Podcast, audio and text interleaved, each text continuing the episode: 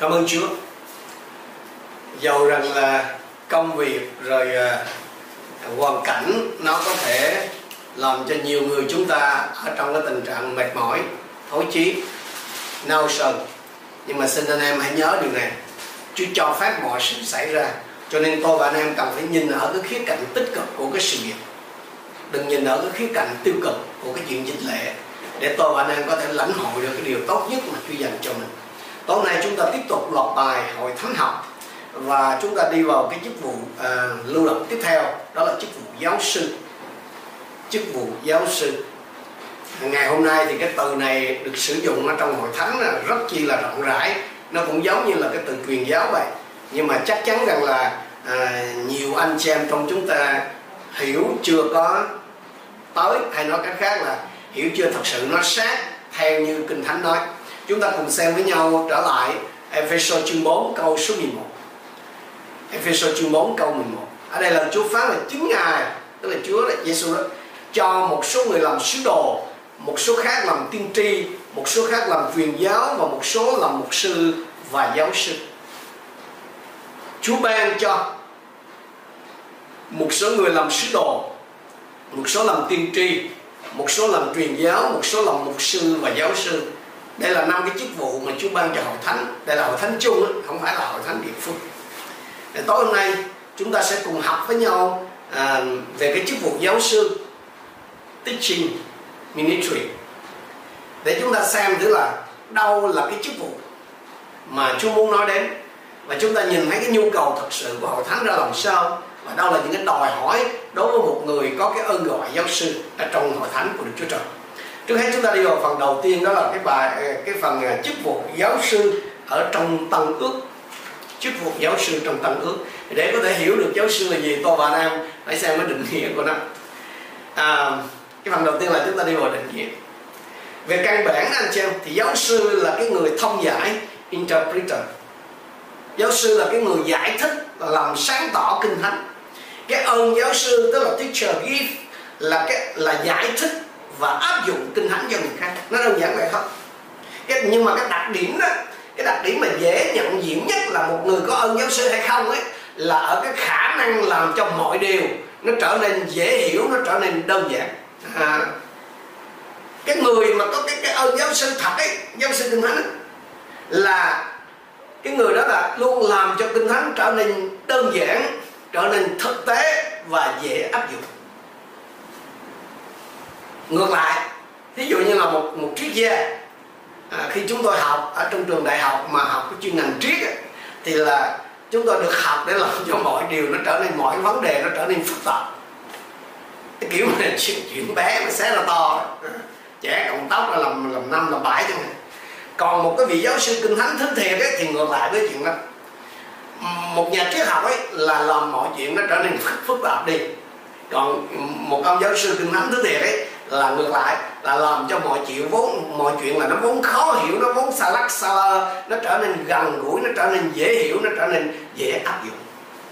Cho nên thành ra nếu có ai đó à, tự xưng hoặc là được xưng đó là được người ta gọi là giáo sư kinh thánh mà nói một hồi mà không ai hiểu hết mà nói một hồi mà ai nấy trong cái phòng đó đều có cùng một ý nghĩa. Là ông này cũng nói mà hiểu được chết liền thì ông ấy là bà ấy là đúng ra là nên là một triết gia, philosopher hơn là một teacher kinh thánh.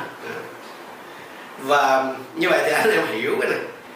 À, cái anh tứ giáo sư là cái người thông giải, là cái người giải thích, cái người làm sáng tỏ kinh thánh và giúp cho người khác áp dụng cách dễ dàng mà trong thực tiễn đời sống của họ. Cái dấu hiệu rất là dễ nhận biết của một một giáo sư thứ thiệt giáo sư kinh thánh thứ thiệt là là làm cho lời của Chúa trở nên đơn giản, trở nên dễ hiểu, trở nên dễ áp dụng. Và kinh thánh cũng cho mình thấy được là có hai cái mức độ giáo sư anh chị hai cái mức độ giáo sư, hai cái cấp độ giáo sư. Một là cái cái cái cái chức vụ giáo sư cho hội thánh chung, universal. Đây là những người mà được đề cập và trong trong episode chương 4 và 11 lúc nãy đó tức là là những người giải luận kinh thánh này. Đây là những người mà xác lập cái giáo lý cho cả cái thân thể lớn, tức là cái hội thánh chung. Và hai, ở cấp độ thứ hai là cái cấp độ chức vụ giáo sư nhưng mà dành cho hội thánh địa phương đó là dành cho local. Cái chức vụ này thì được xác xác định, xác nhận là bởi các trưởng lão của hội thánh hay là của cái giáo đoàn đó. Ờ, tôi anh em sẽ học chi tiết về cái cái chức vụ mà giáo sư nhưng mà ở cấp độ local, ở cấp độ địa phương này ở trong khi mà khi mà mình học tới cái chức vụ của các trưởng lão.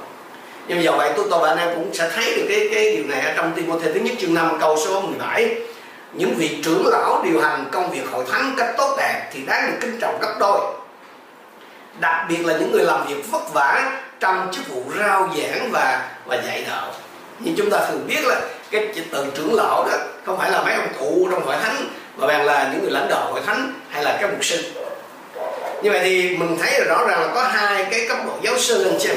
Một là phục vụ cho toàn bộ hội thánh ở trong cái chức vụ rộng rãi tương tự như là các sứ đồ và và những người uh, truyền giáo đó evangelist. Còn cái dạng kia hay là cái cấp độ kia đó tuy là họ cái không không có cái chức vụ mang tính cộng đồng không mang cái tính mà chung giống như là là là, là, là cái, cái cái cái chức vụ giáo sư ở trong Ephesos chương 4 câu 11 nói.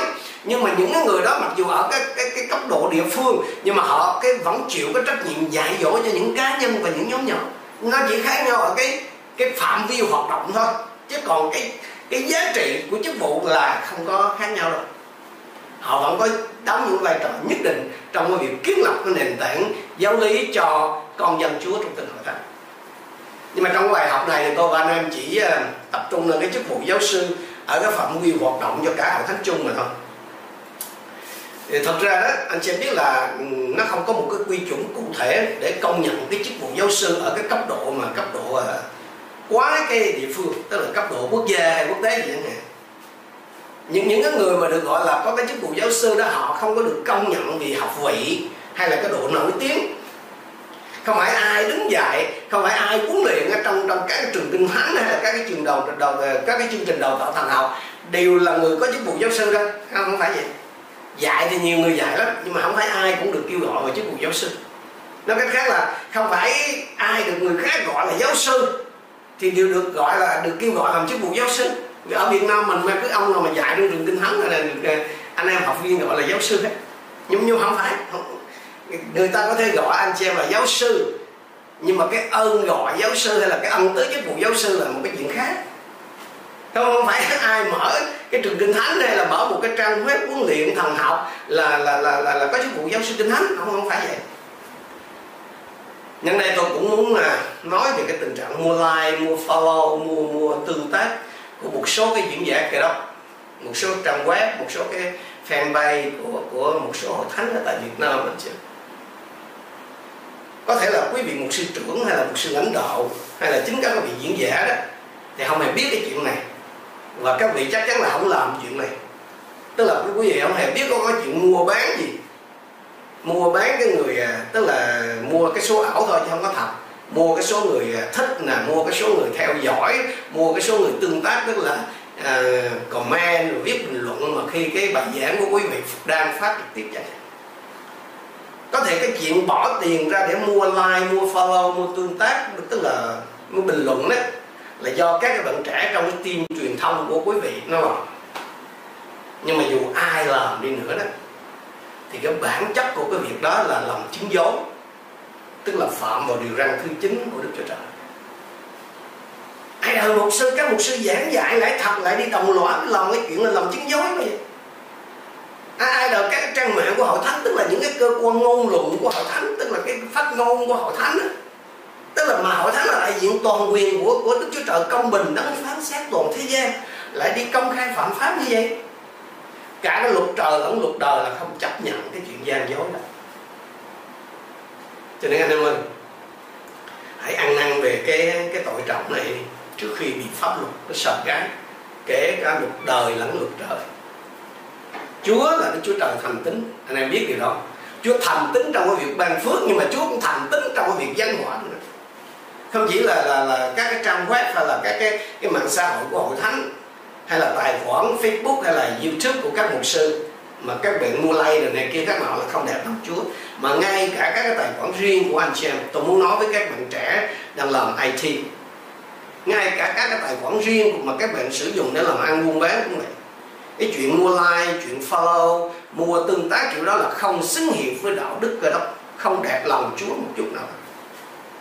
Là cái người dạy lời Chúa đó, tôi không có thấy chỗ nào trong kinh thánh là Đức Chúa Trời ban phước cho một cá nhân hay một tổ chức ăn trộm cả chỉ có thấy kinh thánh bảo á trong trong ngôn 20 17 là bánh nhờ dối gạt mà được lấy lòng ngon ngọt cho người nhưng kế sau miệng người đầy sự xin Chúa tỉnh thức anh chị em ở các đầy tớ Chúa những người lãnh đạo.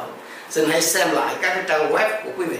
Xin hãy xem lại các cái cái cái tài khoản uh, uh, YouTube của quý vị. Nếu những cái con số follow hay là like này kia khác nọ là ảo là do các em những cái đội truyền thông của quý vị nó mua đó. Hãy nên xóa đi. Đó là việc làm không đẹp làm Chúa chúng ta trở lại với cái cái cái cái, cái chức vụ giáo sư ở tại đây. Như, như chúng ta như tôi đã nói về cái chức vụ giáo sư nó có hai cấp độ. Một là ở cấp độ địa phương và một cấp độ là lớn hơn. Dành cho tất cả các học thánh tức là học thánh chung. Nhưng mà tại Việt Nam đó thì cái tình trạng ờ, ngăn sông cấm chợ giữa các cái nhóm nhánh các hệ phái các cái giáo đoàn với nhau đó mặc dù là cái cái cái cái cái, cái quy định mà ngăn sông cấm chợ là mục đích để bảo vệ bầy chiên nhưng mà thật ra nó cũng vô tình nó cũng đã à, nó đã tạo nên cái sự ngăn cản cái sự phục vụ của những cái chức vụ giáo sư ở cái cấp độ ở cấp độ lớn. Tức là với, với cái tinh thần là mỗi một cái à, giáo đoàn như vậy mỗi cái hệ phái như vậy thì à, gọi là chỉ xài hàng nội bộ thôi hoặc là hàng nước ngoài. À, cho nên là những cái cái um, những người có cái chức vụ giáo sư thật đó thì rất là khó để có thể tham gia giúp đỡ, đào tạo cho nhiều cái hội thánh. Nguyên tắc chính ngày hôm nay tôi nhìn thấy đó, để mời các vị giáo sư thỉnh giảng ở các cái chương trình huấn luyện này nọ, ở các cái hệ phái đó, là chỉ không có căn cứ trên chuyên môn, mà phần lớn là căn cứ trên cái quan hệ và, hay là trên cái cảm tính của cái người lãnh đạo đó mà thôi do vậy à, cảm ơn Chúa vì vì cái sự hỗ trợ của cái mạng internet ngày hôm nay. Cho nên à, cái, những cái hàng rào giáo phái đó, không có ngăn được con dân Chúa tiếp cận được với sự dạy dỗ của lời Chúa. Con dân Chúa khắp mọi nơi, mọi nhóm nhánh, mọi hệ phái đều có thể lắng nghe, đều có thể đánh giá, đều có thể thẩm định. Cho nên đừng có quên là là cái người nào thật lòng tin Chúa thì đều có Đức Thánh Linh, tức là thẩm lẽ thật ở bên trong họ. Cho nên cái sứ điệp đó, cái bài học đó của ai đó, nó có sự sống hay không, nó có thay đổi người ta hay không, là người ta biết hết, người ta nhận diện được ngay. Cho nên cái chuyện mua like, mua liếc này nọ, các bạn ơi, không có hay đâu. Người ta lại càng thấy cái sự dối trá của mình càng hơn. Xin chưa cho mỗi một anh em chúng ta nhìn thấy điều này. Như vậy thì cái điều đầu tiên mà chúng ta xem xét là giáo sư, cái người mà có cái ơn gọi giáo sư hay là giáo sư kinh thánh á, cái chức vụ giáo sư kinh thánh là cái người làm sáng tỏ lời Chúa giúp cho lời Chúa trở nên dễ hiểu thực tế và dễ áp dụng. Có hai cái cấp độ giáo sư một là những người dạy lời Chúa ở tại các hội thánh địa phương các cái nhóm nhỏ và cái chức vụ thứ hai là dành cho hội thánh chung. À, thì ở đây chúng ta sẽ có một cái ví dụ rất là điển hình. À, chúng ta đi phần tiếp theo là cái ví dụ điển hình của một cái vị giáo sư kinh thánh. À, tức là chúng ta phải căn cứ vào trong kinh thánh thôi. Đó là Apollo Apollos dạy lời Chúa đó như tôi nói lúc nãy thì có nhiều thì trong kinh thánh có nhiều người được đề cập lắm. Nhưng mà ngoài cái việc dạy thì họ còn à, kiêm nhiệm các cái công việc khác hay họ làm các cái công việc khác. Dường như chỉ có mỗi một cái ông Apollo này à, là cái người thuần túy làm công tác giáo sư thế ông chỉ làm một cái công tác đó thôi. Ông muốn làm chuyện khác. Thì chúng ta có thể nhìn thấy những cái dòng miêu tả đầu tiên về chức vụ này của giáo sư à, cái chức vụ giáo sư của Apollos tại à, uh, Ephesus cái thành phố mà nay thuộc về Thổ Nhĩ Kỳ. Chúng ta xem ở trong công vụ các sứ đồ chương 18 từ câu 24 cho đến câu 28 tôi đọc và anh em có thể dò theo. Bây giờ có một người Do Thái tên là Apollo quê ở Alexandria đến Ephesus. Ông có tài hùng biện và am hiểu kinh thánh. Ông đã học đạo Chúa có tinh thần sốt sắng rao giảng và dạy dỗ một cách chính xác những điều về Đức Chúa Giêsu mặc dù ông chỉ biết bắt, bắt tem của dân mà thôi ông bắt đầu giảng một cách dạng dĩ trong nhà hội. Khi Berisin và Aquila nghe ông giảng, họ đem ông về nhà giải nghĩa đạo Đức Chúa Trời cho ông kỹ càng hơn. Khi Apollo muốn đi qua Acha, anh em khích lệ ông và viết thư dặn các môn đồ phải tiếp đãi ông tử tế. Khi đến nơi, ông bắt đầu à, ông giúp đỡ rất nhiều cho những người đã nhờ ân điển mà tin Chúa vì ông đã công khai phản bác người Do Thái một cách mạnh mẽ dùng kinh thánh minh chứng rằng Đức Chúa Giêsu chính là Đấng Christ. bây giờ chúng ta sẽ so sánh cái phân đoạn cái kinh thánh đó với à, Corinto thứ nhất chương B câu 4 đến câu 6 vì có người nói tôi theo Paulo. Người khác tôi theo Apollo. Như thế không phải là người thế gian sao? Apollo là ai? Follow là ai họ chỉ là những tôi tớ giờ họ anh chị em đã tin vào mỗi tôi tớ làm theo điều Chúa đã ban cho mình tôi đã trồng Apollo đã tưới nhưng chính Đức Chúa Trời đã làm cho lớn lên Vậy Kinh Thánh cho mình biết là Apollo đã rời Epheso theo đường biển mà đến Achai từ khi Lạp ngày hôm nay. Và tại đây, ông đến thành phố Corinto. Ông phục vụ những người tin nhận Chúa qua cái chức vụ của Phaolô. Cái rồi tại hội thánh Corinto đó nó hình thành và phát triển một cái kiểu ganh đua mà chúng ta có thể nhìn thấy trong hội thánh ngày hôm nay anh xem. Đó gì? Đó là cái nạn bè phái giữa các cái fan hâm mộ dành cho cái vị diễn giả mà mình yêu thích. Hãy, hãy để ý rồi hãy để ý điều này và đây cũng chính là một trong những cái nguyên nhân mà khiến cho ngày hôm nay các cái chức vụ mà Chúa ban cho hội thánh ấy, không thật sự làm việc chung được nó có lỗi từ phía cùng chúng nhân dân nữa anh chị anh chị biết Phaolô phản ứng như nào không? Khi khi mà ông nhìn thấy cái tình trạng mà mà gọi là là bè phái giữa các cái fan hâm mộ đó. Bởi vì mỗi một cái nhóm người là thích một cái ông giảng khác nhau. Số thì thích ông Phaolô giảng số thì thích à, ông Apollo dạy. Số khác thì thích, thích là ông Phi-rơ bởi vì ông là sứ đồ trưởng chính tông hơn vân vân nhưng mà khi mà nhìn thấy tình trạng hội thánh biết là tình trạng hội thánh như thế thì Phaolô phản ứng như nào?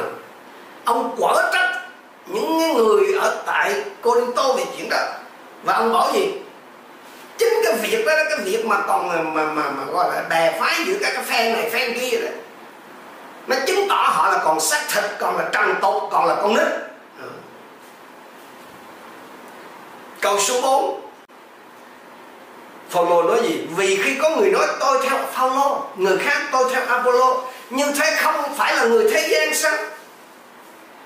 Cái người tin Chúa tại à, Corinto bị kể là xác thịt là con đỏ đó là người thế gian không phải vì họ nói tiếng lạ như nhiều nhà giải kinh mà dị ứng với Đức Thánh Linh và ăn tứ à, Thánh Linh từng xuyên xỏ đó anh xem mà là bị họ rơi vào cái tình trạng là sùng bái cá nhân. Họ rơi vào cái tình trạng là tin theo những cái con người lãnh đạo xu hướng này ngày nay tôi và anh em có thể nhìn thấy trong khắp các hội thánh. Người thì bảo là, tôi thuộc nhà thờ. Số khác này, tôi thuộc tư gia. Số khác nữa là, tôi thuộc ngũ tân anh em biết không, có một cái thời gian, tôi không biết là nay có còn hay không, nhưng mà có một cái thời gian trước đây đó là những anh chị em mà thuộc hội thánh liên hữu cơ đốc đó, tức là do một sư ờ, đinh thiên tứ, một sư quỳnh quyền vũ là những vị lãnh đạo đó. Những anh em ở bên thuộc thuộc liên hữu cơ đốc là họ xem cái cụm từ mà tư gia là dành riêng thuộc riêng về linh hữu cơ đốc rồi đó. Hồi đó mà nói hội thánh tư gia là họ, họ sẽ nghĩ ngay là nói về linh hữu cơ đốc điều này cũng tương tự giống như ngày hôm nay. Những à, những người mà thuộc hào thánh mà phú âm của tuần đó tức là Anselm Leocat do một sư à, Dương Thành Lâm lãnh đạo. Họ mặc nhiên xem cái từ ngũ tuần hay là cái người ngũ tuần hay là hội thánh ngũ tuần là thuộc riêng về hội thánh của họ. Cái, cái, cái, cái tình trạng ở trong hội thánh cô Linh Tô đó mà không phải là cái ở đó thôi đâu. Ngày mai nó vẫn còn.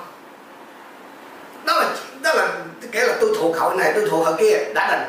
Giờ chưa kể là cái sự lạnh nhạt xa cách giữa các cái fan hâm mộ thí dụ như là của à, TB giữa TB Joshua với lại là fan hâm mộ của một sư Huỳnh của Khánh chẳng hạn hay là giữa fan hâm mộ của Stanford với lại là giữa fan hâm mộ của John Bevere chẳng hạn tất nhiên không ai có có quyền cấm cản anh chị em thích người này hay ái mộ người kia. Thế nhưng mà kinh thánh thì bảo gì? Khi mà nói cái kiểu đó là cái kiểu là tôi dân nhà thờ, tôi dân ngũ tân đó thì ngươi chưa thật sự trưởng thành. Ngươi còn là người thế gian, ngươi là còn ngang trình với người đời. Phaolô nói vậy không phải tôi nói cái dấu hiệu của cái việc chưa trưởng thành thuộc linh là gì anh xem là đeo bám lấy những người lãnh đạo là đeo bám lấy những cái chức vụ được Chúa ban phước và sử dụng. Giống như Chúa đã từng ban phước và sử dụng Paulo Apollos và và và và, và, và Phêrô.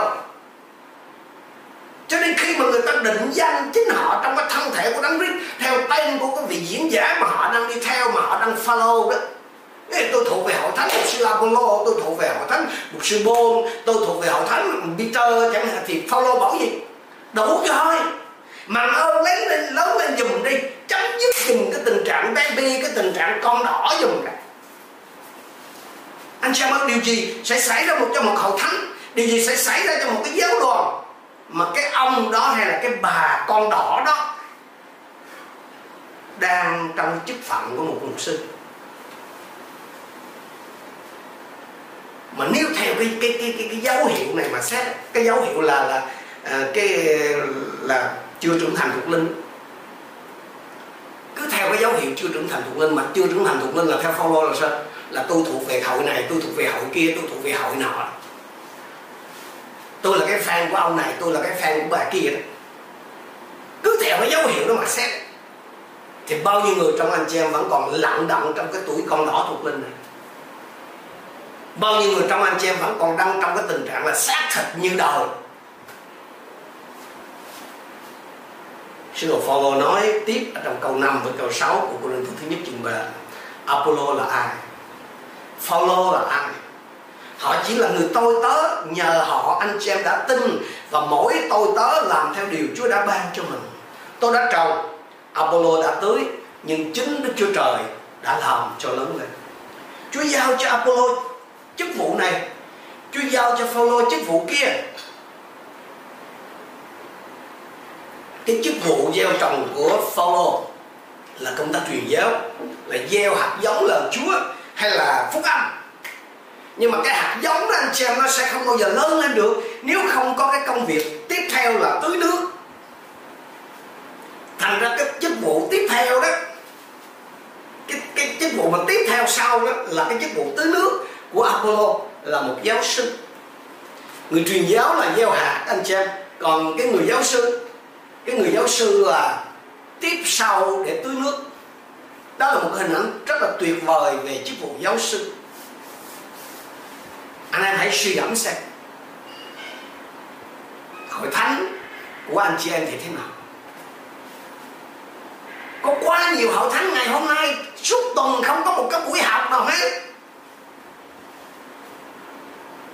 Chỉ có đọc cái bài giảng chủ nhật của một sư thôi học học hội thánh không học hành gì hết. Nhiều người phản học không một sư. Lúc lúc mới tin em có học, lớp giáo lý bắt tay em nói một sư. Còn giờ dạ thì em tưởng chỉ có chừng đó thôi hả anh em ơi, không tưới lấy gì lớn trời không tưới thì làm sao nó ra trái được. Mỗi tuần mới tưới một lần. Nó thành thật chứ nó chưa chết là mai rồi mà chưa trái là đúng là ở âm điển á. Chứ làm sao mà nho có thể cho trái được. Hỡi anh xem, Chúa ban cho mỗi người một ân tứ chức vụ khác nhau. Nói cách khác là gì? Chúa kêu gọi mỗi người làm một cái công việc khác nhau. Và ngay trong cùng một ân tứ chức vụ đi nữa đó thì không phải tất cả những người đó đều được kêu gọi làm cùng một mức độ. Tôi nói lại Chúa ban cho mỗi người một cái ân tứ chức vụ khác nhau. Chúa kêu gọi mỗi người làm một cái công việc khác nhau anh chị. Mà mà ngay trong cái chuyện mà à, được kêu gọi làm cùng một cái ăn tới chức vụ đi nữa thì không phải tất cả mọi người đều được kêu gọi làm cùng một cái mức độ làm cùng một cái cấp độ. Chúng ta xem lại à, à, à, công vụ 18 câu số 24 bây giờ có một người do thái tên Apollo quê ở Alexandria. Đến Ephesus ông có tài hùng biện và am hiểu kinh thánh anh em biết là Alexandria là một cái trung tâm học thuật nổi tiếng thế giới thời cổ đại. Với các cái thư, đại thư viện lừng danh. Và cái điều này ám chỉ gì? Apollo là một người có cái trình độ học vấn nhất định. Rồi gì nữa? Apollo có cái tài hùng biện tức là cái khả năng ăn nói cái tài mà diễn thuyết hùng hồn mạnh mẽ powerful. Và gì? Ông am hiểu kinh thánh. Tức là ông có một cái sự hiểu biết hơi bị nhiều về lời Chúa Apollo đến Ephesus và trong câu 28 biểu gì mà bảo gì ông đã công khai phản bác người Do Thái một cách mạnh mẽ, dùng kinh thánh minh chứng rằng Đức Chúa Giêsu chính là Đấng Christ. Đây là cái bức tranh rõ ràng nhất về chức vụ giáo sư công khai của Apollo. Đúng nghĩa, thì Apollo là một cái diễn giả nổi tiếng, gọi là có thể gọi là người của công chúng đó. Cái hình ảnh này nó ngược lại hoàn toàn với cái chức vụ của những mục sư hay những trưởng lão những người có thể dạy ở những cái nhóm nhỏ hay là những hội thánh. Họ không có được kêu gọi à, họ không được kêu gọi để giảng dạy ở trước đám đông lớn. Họ không có được kêu gọi để có nhiều cái người hâm mộ tức là nhiều cái người follow theo. Nhưng mà họ cũng làm những cái công việc có vô cùng có giá trị ở cái mức độ mà Chúa giao cho họ tức là ở trong các cái nhóm nhỏ và các cái hội thánh địa phương. Ngày hôm nay đó vì không biết chuyện này tôi nghĩ là như vậy cho nên nhiều con dân Chúa ở các hội thánh á, thường có cái suy nghĩ là chè thấy một sư của hội thánh người ta là kham. Bao giờ ông mục sư mình không giảng dạy được ta? Bao giờ ông mục sư mình không dạy nhưng như người ta được ta? Khi khi nhìn thấy cái tình trạng đó anh em nên so sánh như vậy. Rồi có người thì cầu nguyện với Chúa. Có người thì xin Chúa cho mục sư của mình giảng dạy được như vậy. Còn có người khác thì dè biểu thì chê bai cái người chăn của mình thậm tệ cả hai đều sai. Anh em ơi, sẽ là không có công tâm đâu. Và sẽ là trái với kinh thánh. Nếu anh chị em kỳ vọng rằng ông sư hay cái ông trưởng lão của anh chị em đó giảng như cái vị diễn giả nổi tiếng nào đó trên youtube hay là trong các cái kỳ hội nghị lớn. Bởi vì sao? Cái vị mục sư lãnh đạo của anh chị em hay là cái cái cái người trưởng lão, cái hội thánh anh chị em, họ được kêu gọi để làm chuyện đó thực tế thì cái việc giảng dạy của những cái vị lãnh đạo tại hội thánh địa phương của anh chị em đó, nó có thể thiết thực hơn và nó đem lại cái sức biến đổi đời sống nhiều hơn là việc dạy dỗ của những cái vị giáo sư có cái chức vụ lưu động. Tại sao? Vì có những cái người học việc chúa tại hội thánh địa phương của anh chị em đó họ biết rõ hơn họ thấu hiểu hơn cái môi trường cái hoàn cảnh cái thực tế cuộc sống mà anh chị em đang có. Cho nên những cái gì mà họ dạy đó nó sẽ trúng cái tâm điểm của gia đình quý quý anh chị em. Và hay là nó nó những gì họ dạy đó nó sẽ chạm đến hoàn cảnh cá nhân của anh chị em. Cho nên đừng có so sánh theo cái kiểu mà à, những cái người ở hậu thánh địa phương anh chị em với những cái vị mục sư. Xin lỗi đó với những cái vị giáo sư mà được chú dùng với những vị diễn giả được chú dùng nổi tiếng ở trên YouTube hay là ở trên à, trên các cái hội nghị. Chúng ta xem câu 27 tức là câu vụ 18 vậy khi Apollo muốn đi qua Achai anh em khích lệ ông và viết thư dặn các môn đồ phải tiếp đãi ông tử tế. Hội thánh đầu tiên không lo tiếp à, xin lỗi hội thánh đầu tiên đó, họ sẽ không tiếp đón họ sẽ không chào đón những cái diễn giả nào mà không được giới thiệu bởi cái nơi mà trước đó họ đã phục vụ. Và cái nguyên tắc này đó anh chị em là nó vẫn còn nguyên giá trị cho ngày hôm nay. Phải có được sự xác nhận phải có được sự giới thiệu tức là phải xem xét cái kết quả công việc đã qua của cái người đó trước khi anh chị em có thể mời họ về để dạy ở trong hội thánh của anh chị ngày hôm nay bởi vì sao? Bởi vì có rất là nhiều đầy tớ chúa ở trong cái tình trạng là chỉ nói giỏi lý thuyết thôi. Chỉ giỏi, rất là giỏi nói lý thuyết, nhưng mà chưa có bao giờ áp dụng. Tôi nhớ cái lần nọ, có một cái cái cô kia cũng là là giáo viên thiếu nhi rồi khi có ra cái hội thánh ngoài miền trung để chuẩn bị cho một cái kỳ huấn luyện giáo viên thiếu nhi thì bà vợ của ông mục sư quản nhìn đó bà mới hỏi. Trong cái lúc mà chưa bắt đầu bà mới hỏi cái cô đó ờ, là ờ, vậy thì ờ, cái bài ờ, cái bài cái em có cái lớp thiếu nhi trong đó trong đó như thế nào thế kia thế nọ. Thì cái cô mà giáo viên đó của nó dạ không chị em em không có bài. Em chỉ đi dạy giáo viên thiếu nhi thôi à. Cái bà vợ ông mục sư đó bà nói rất là thẳng. Cô không không có cái bài bài chuyên thơ. Thì ờ, cô biết gì vậy? Thôi vậy mai cô về đi chứ cô đâu biết gì đâu, cô vậy có lần nào chúng tôi cũng chứng kiến được cái cảnh là có một đầy tớ chúa, một mục sư làm lễ cưới. Nhưng mà ông làm rất là lộng cộng cái ờ, cái ông ờ, hướng dẫn chương trình ông hỏi tại sao một sư làm vậy? Thấy ông dạy cái môn mà, mà, mà uh, giáo ni này rồi nhiều lắm à. Dạ tôi thì tôi chỉ dạy người ta làm chứ tôi chưa có bao giờ làm. Nói vậy sao biết gì đâu dạy. Hay giờ thì tôi cứ cầm sách dạy thôi. Đó là những con cá đó là những con vẹt cho nên nhiều khi tôi và anh chị em ấy cần phải có cái sự giám định cần phải có cái sự giới thiệu từ những cái nơi khác để mời cái người đó về. Đừng có giao trứng cho ác. Và và theo tôi biết là trong những năm 80 của cái thế kỷ trước là cái thời kỳ đầu của thánh tư gia đó, thì à, bên chỗ liên hữu cái đốc, chỗ một sư đinh thiên tứ nó có một phương pháp huấn luyện môn đệ là gọi là cấp tốc. Cái người học bài số 2 đó, họ sẽ trở lại để dạy cho cái người mới tin cái bài số 1 nhưng mà đó là cái cách làm của cái người truyền giáo, chứ không phải cái cách làm của một giáo sư anh em biết sao bởi vì thực tế là đối với một người đó, chỉ cần sau một tuần một tuần sau khi họ tiếp nhận Chúa đó là họ có thể hành động như là một nhân sự truyền giáo trong tuần tiếp theo liền. Nhưng mà để cho ra một người mà dạy lời Chúa đó tức là một người làm công tác giáo sư đó thì đòi hỏi nhiều thời gian hơn. Thành ra cái chức vụ giáo sư dù ở cái cấp độ local hay là universal thì nó luôn luôn thiếu. Cái nhân sự truyền giáo đó tôi và anh em có thể sản sinh rất nhanh nhưng cái nhân sự mà để làm công tác giáo sư thì nó đòi hỏi rất nhiều thời gian. Mà anh em biết rồi một khi mà cái chức vụ giáo sư này thiếu đó thì cái tính ổn định hay là cái tính bền vững của hội thánh tức là của con dân chúa rất rất yếu. Mà nó yếu là tại sao? Khi đó hội thánh nó, nó hoặc là eo uột hoặc là không có quân bình. Không có quân bình thì nó sẽ dễ dẫn đến cái quá khích và cuồng tính. Tức là chỉ biết cái gì có biết một thứ thôi à. Hoặc cứ nghĩ là những gì mình biết là đủ đó cho nên phản ứng rất là quá khích. Điều này rất là dễ kiểm chứng ở trong cái cộng đoàn dân chúa tại các hội thánh tại Việt Nam. Hoặc là rất là eo buộc hoặc là rất quá khích. Căn nguyên của cái chuyện đó là gì? Là thiếu cái tính bình luận tức là cái hệ thống mà giáo lý đó, cái nền tảng căn bản của họ có vấn đề. Có vấn đề thì sao? Vì không có cái chức vụ tưới nước.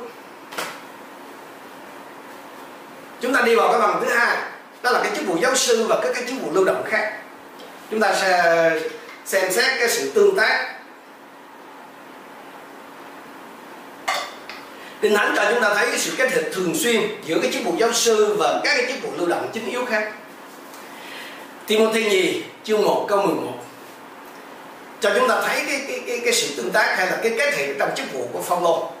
Chính vì tin lành này mà ta đã được lập làm người truyền giảng Richard sứ đồ và giáo sư. Mình thấy rất là rõ là Phaolô có cả ba làm cái công tác của ba ba người. Hẳn nhiên là một vị sứ đồ là có thể cân hết các cái chức vụ khác, mình biết rồi. Nhưng mà ở đây ông liệt kê rất là rõ.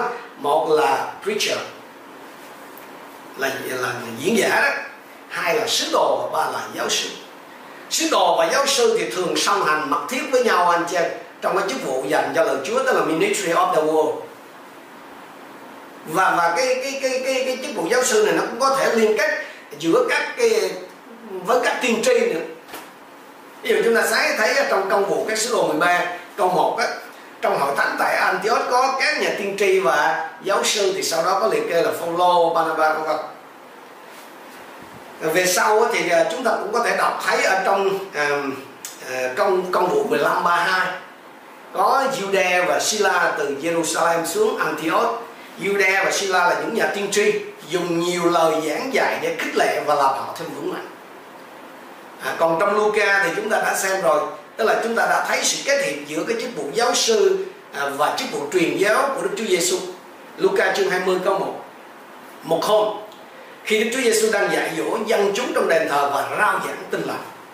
Như vậy thì cái chức vụ giáo sư nó thường kết hợp với các cái chức vụ khác anh xem cái điều này nó càng củng cố cho cái khái niệm về cái đội mục vụ, tức là team ministry đây là cái điều mà hội thánh ngày hôm nay thật sự cần nên nắm giữ.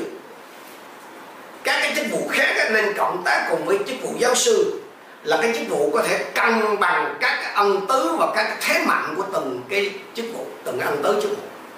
Và hơn nữa đó, cái chức vụ giáo sư nó có thể giúp bảo quản kết quả của các cái chức vụ khác tuy nhiên, như tôi đã từng chia sẻ trước đây, làm việc đồng đội là cái điểm điểm yếu của rất rất nhiều người việt. Vì không làm việc đồng đội được, cho nên không thể đi xa. Đi nhanh thì đi một mình mà đi xa là, muốn đi xa là phải đi đông người đó. Muốn đi xa phải đi cùng nhau mà. Mà không thể đi xa là không lắm cho nên nếu anh em muốn đi xa đó là dài hơi đó, là phải làm việc chung, phải học để mà làm việc chung nếu anh em muốn làm việc lớn, phải học để làm việc chung, chứ không thể nào không có thể một mình mà làm việc lớn được. Cái lớn của anh em đó là cái học lớn. À, đừng có quên là Chúa kêu gọi tôi và anh em làm tay đánh lưới người, chứ không phải đi câu cá câu cá chỉ cần một sợi thôi. Còn đánh lưới là phải dùng nhiều sợi, phải liên kết lại với nhau. Dù anh chị em được kêu gọi trong cái chức vụ nào, xin hãy suy nghĩ rất thật có phải là cái điểm yếu cốt tử của mình, cái điểm yếu chết người của mình là làm việc đồng đội không? Nếu đúng là như vậy, tôi và anh em cần phải cầu nguyện xin đức chúa trời đọc cho nó chết cái thời của chúng ta đi. Ban là chúng ta có một cái lòng khiêm nhu thật để có thể mình sẵn sàng chia tay ra làm việc với những người khác. Khi đó và chỉ khi đó thôi, anh em cũng có thể làm được những việc lớn cho Chúa Trời. Chúng ta đi vào cái phần cuối cùng đó là những cái đòi hỏi đối với cái chức vụ giáo sư. Cái chức vụ giáo sư thưa anh chị em nó đòi hỏi cái sự thánh hiến. Nó đòi hỏi cái sự biệt riêng ra thánh cho Chúa. Anh chị em không thể nào mà dạy kinh thánh một cách đúng đắn được hết.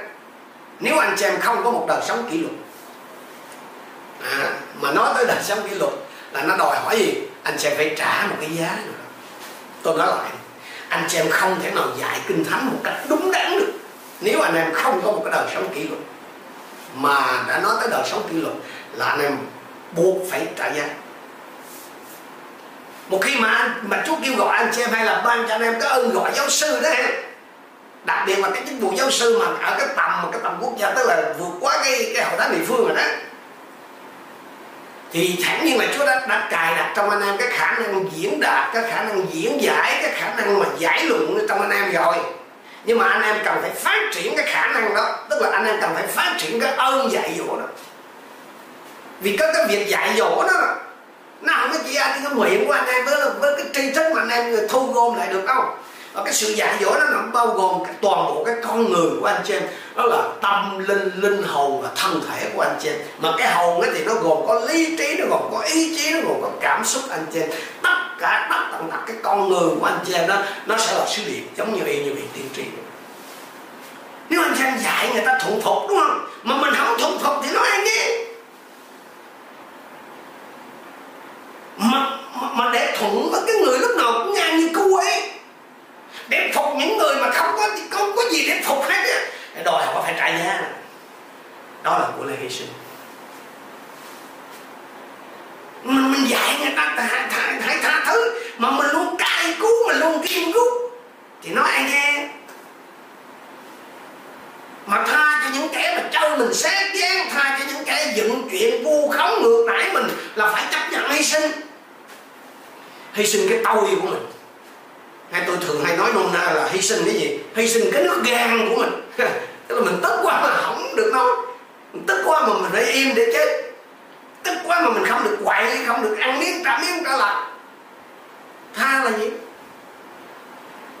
anh em ơi không có ai mà đẻ ra cái là thành giáo sư liền đấy chức vụ giáo sư là nó phải qua một cái tiến trình rèn luyện tích lũy không chỉ về cái tri thức về phương diện lý thuyết đâu mà chính yếu là trau dồi là tu dưỡng cái nhân cách cái nguyên tắc cho chức vụ này đó là chưa làm trò thì không thể làm thầy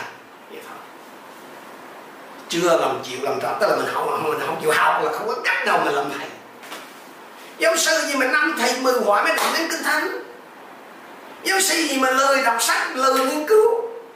Giáo sư gì mà chỉ có mà có thời giờ dạy thì mới cầm mấy cái giáo trình in sẵn. Từ đời nào rồi xem qua rồi đến lúc đến lớp vậy rồi đọc y lại vậy. Nhiều khi tôi suy nghĩ, dạy như vậy trong phát cho học viên. Người ta tự đọc cho rồi chứ chi tốn thời giờ vậy? Anh em ơi, đó là kiểu dạy của thế kỷ trước, chứ còn thời nay vậy ai chơi? Hãy lưu ý cái đòi hỏi của chức vụ giáo sư là phải thánh hiến, tức là phải biệt là thánh, phải có một cái đời sống kỷ luật. Không không, chỉ giữ cái đời sống kỷ luật khi còn vô danh tiểu tốt thôi đâu mà cả khi đã có danh, có phận, lại càng phải nghiêm khắc hơn với bản thân mình cả anh em biết rồi, chừng nào mà tôi và anh em còn sống trong thân xác này, thì chừng đó đó, con người chúng ta vẫn còn vẫn còn tham muốn. Và không phải cái tham muốn nào của mình nó cũng thánh thiện, nó cũng cao quý đâu cho nên phải căn thức anh chị cho nên phải cái luật thôi đối với những người mà có cái ơn gọi giáo sư đó, thì một trong những cái cám dỗ thường gặp nhất đối với họ đó là kiêu ngạo. Kêu vì biết nhiều quá. Bởi vì cái chức vụ họ như vậy mà. Cái chức vụ của họ là là là, là giảng giải lời Chúa mà. Thì hẳn nhiên là ảnh biết là nhiều là chắc đúng y như kinh thánh trong Cô Tô thứ nhất chương 8 câu 1 là sự hiểu biết thì sinh kiêu căng còn tình yêu thương thì xây dựng. Cái kiêu ngạo này á, mà nếu như mà một giáo sư một người mà có chức vụ giáo sư kinh thánh mà còn ít cái tuổi đạo đó thì cái sự kiêu căng nó thể hiện ở chỗ khoe khoang ở cái chỗ công khai che bai người này thì người khác. Cái kiểu là sai này dốt nọ. Còn nếu mà cái người đó đó mà nó khá khá tuổi đạo rồi. Nhưng mà vẫn chưa thoát được cái bệnh kiêu này á, thì người đó sẽ khinh thường người này cái kia cách thâm trầm hơn. Nhưng mà thứ nói với anh chị em con người có thể không biết, nhưng Chúa biết hết. Mà cái kết quả dành cho sự kiêu ngạo công khai hay ngấm ngầm gì cũng đều giống nhau hết trơn á. Bại hoại. Tôi muốn hỏi anh chị em có ai trong anh chị em đang bị dương tính với kiêu căng không? Có tôi tới chúa nào mà quý vị xem thường, quý vị nhạo bén cái sự dạy dỗ của họ không? Những câu trả lời là có như vậy là đã dương tính rồi đó. Dương tính với cái virus kiêu căng đó.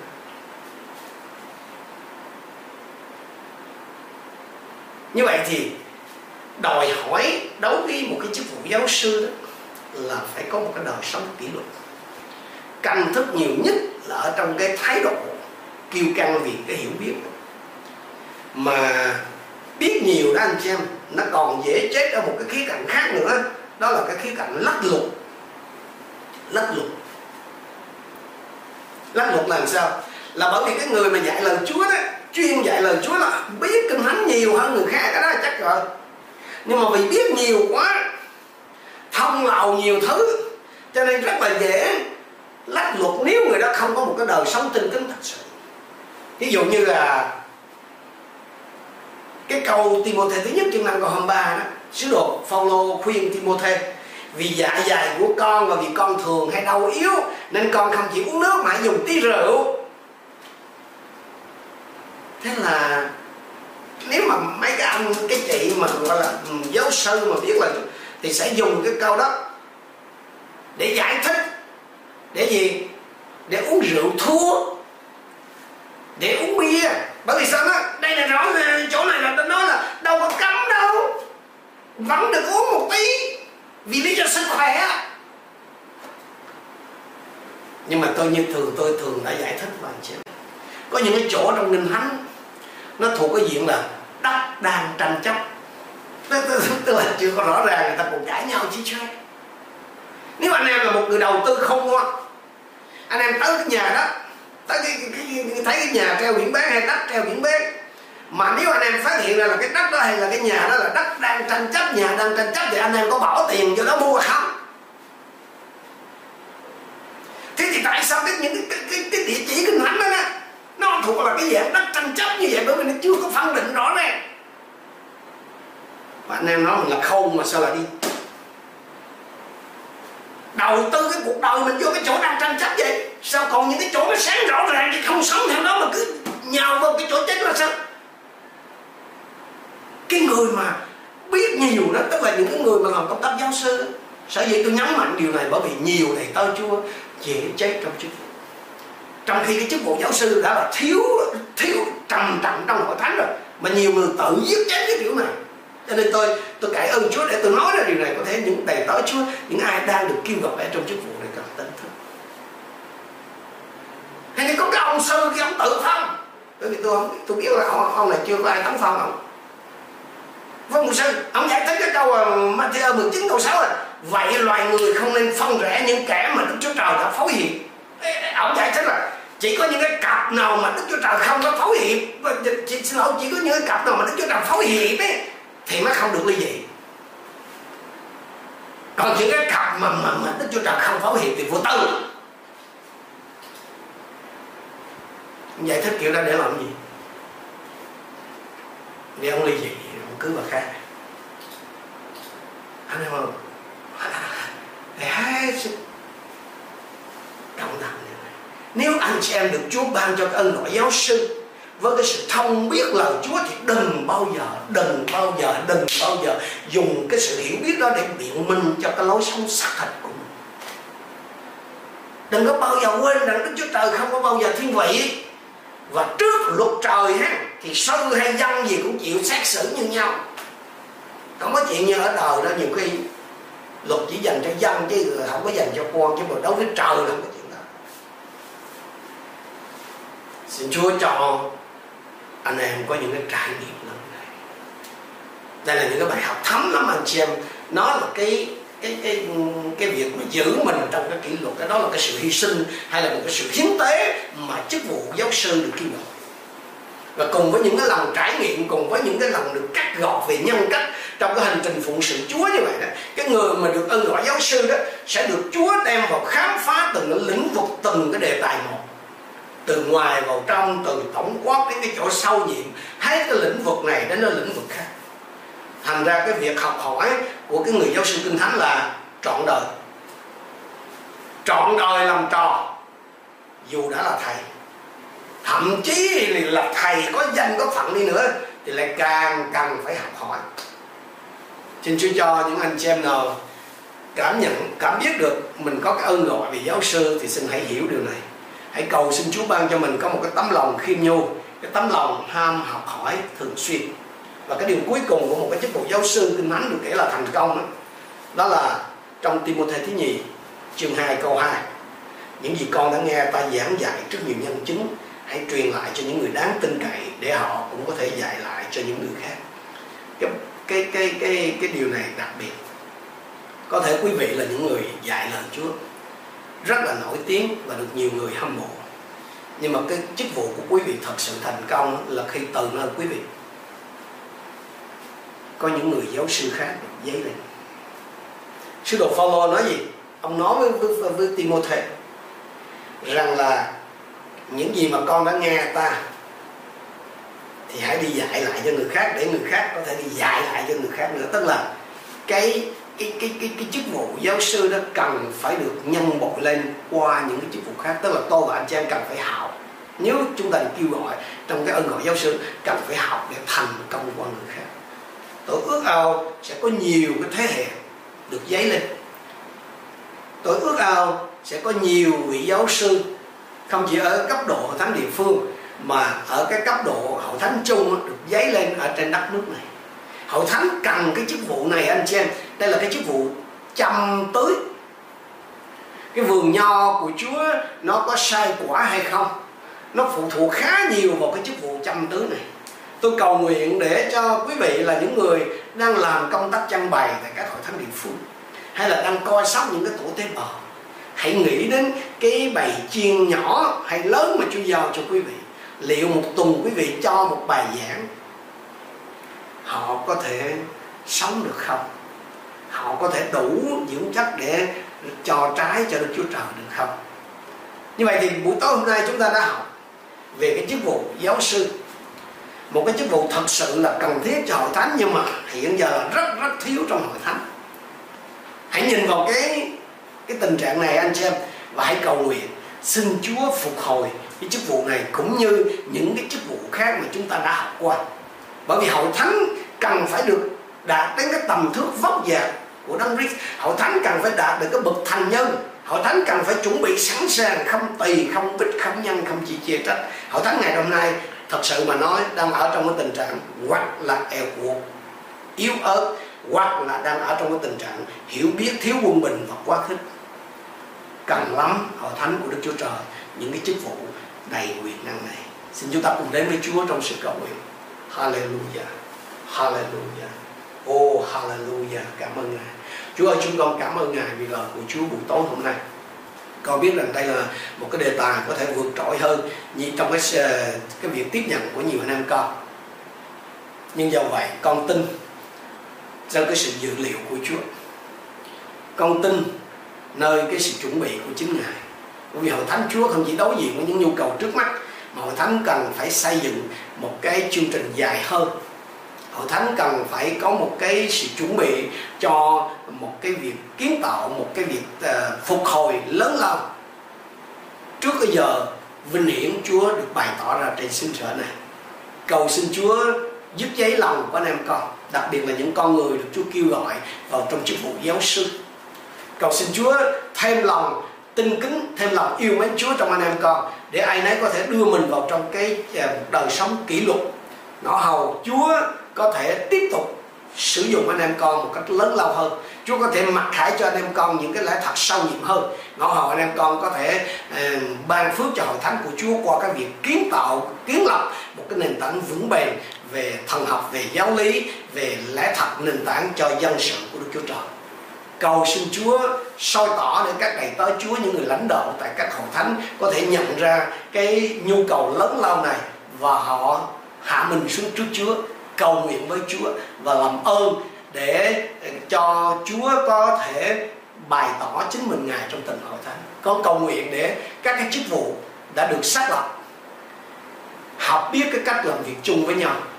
Ngõ hầu cái sức mạnh siêu nhiên, sức mạnh lớn lao mà Chúa ban cho hội thánh của Ngài được phát huy với một cái cường độ cao nhất. Con cảm ơn Chúa. Nguyện sự bình an của Chúa ở cùng hai thải nam con. Và xin dùng lời này để tỉnh thức dân sự Chúa tỉnh thức hội thánh của Ngài và đem chúng con vào cái chỗ sẵn sàng chuẩn bị cho giờ thăm viếng của Chúa trên quê hương chúng con, trên xứ sở của chúng con qua hội thánh Ngài. Chúng con biết ơn Chúa chúng con đồng thành kính hiệp chung cầu nguyện trong danh Chúa Giêsu Christ. Amen.